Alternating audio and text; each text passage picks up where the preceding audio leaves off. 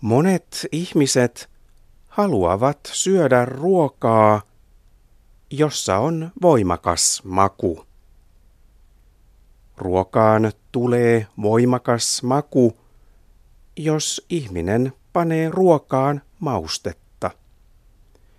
Esimerkiksi chili on maustetta. Tutkijat sanovat, että voimakas mauste voi olla terveellistä. He tutkivat asiaa Kiinassa.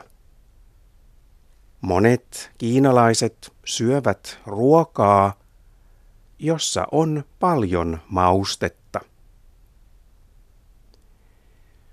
Ruoka ehkä pidentää ikää, jos siinä on voimakasta maustetta.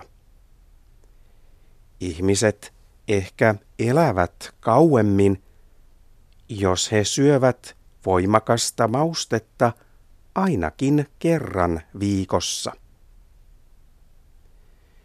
Tutkijat sanovat, että esimerkiksi chili on terveellinen mauste. Ihminen ei ehkä saa sairauksia niin helposti, jos hän panee ruokaan chiliä. Tutkijat eivät voi sanoa ihan varmasti, että chili tai joku muu mauste parantaa terveyttä. Tutkijat tekevät vielä lisää tutkimusta.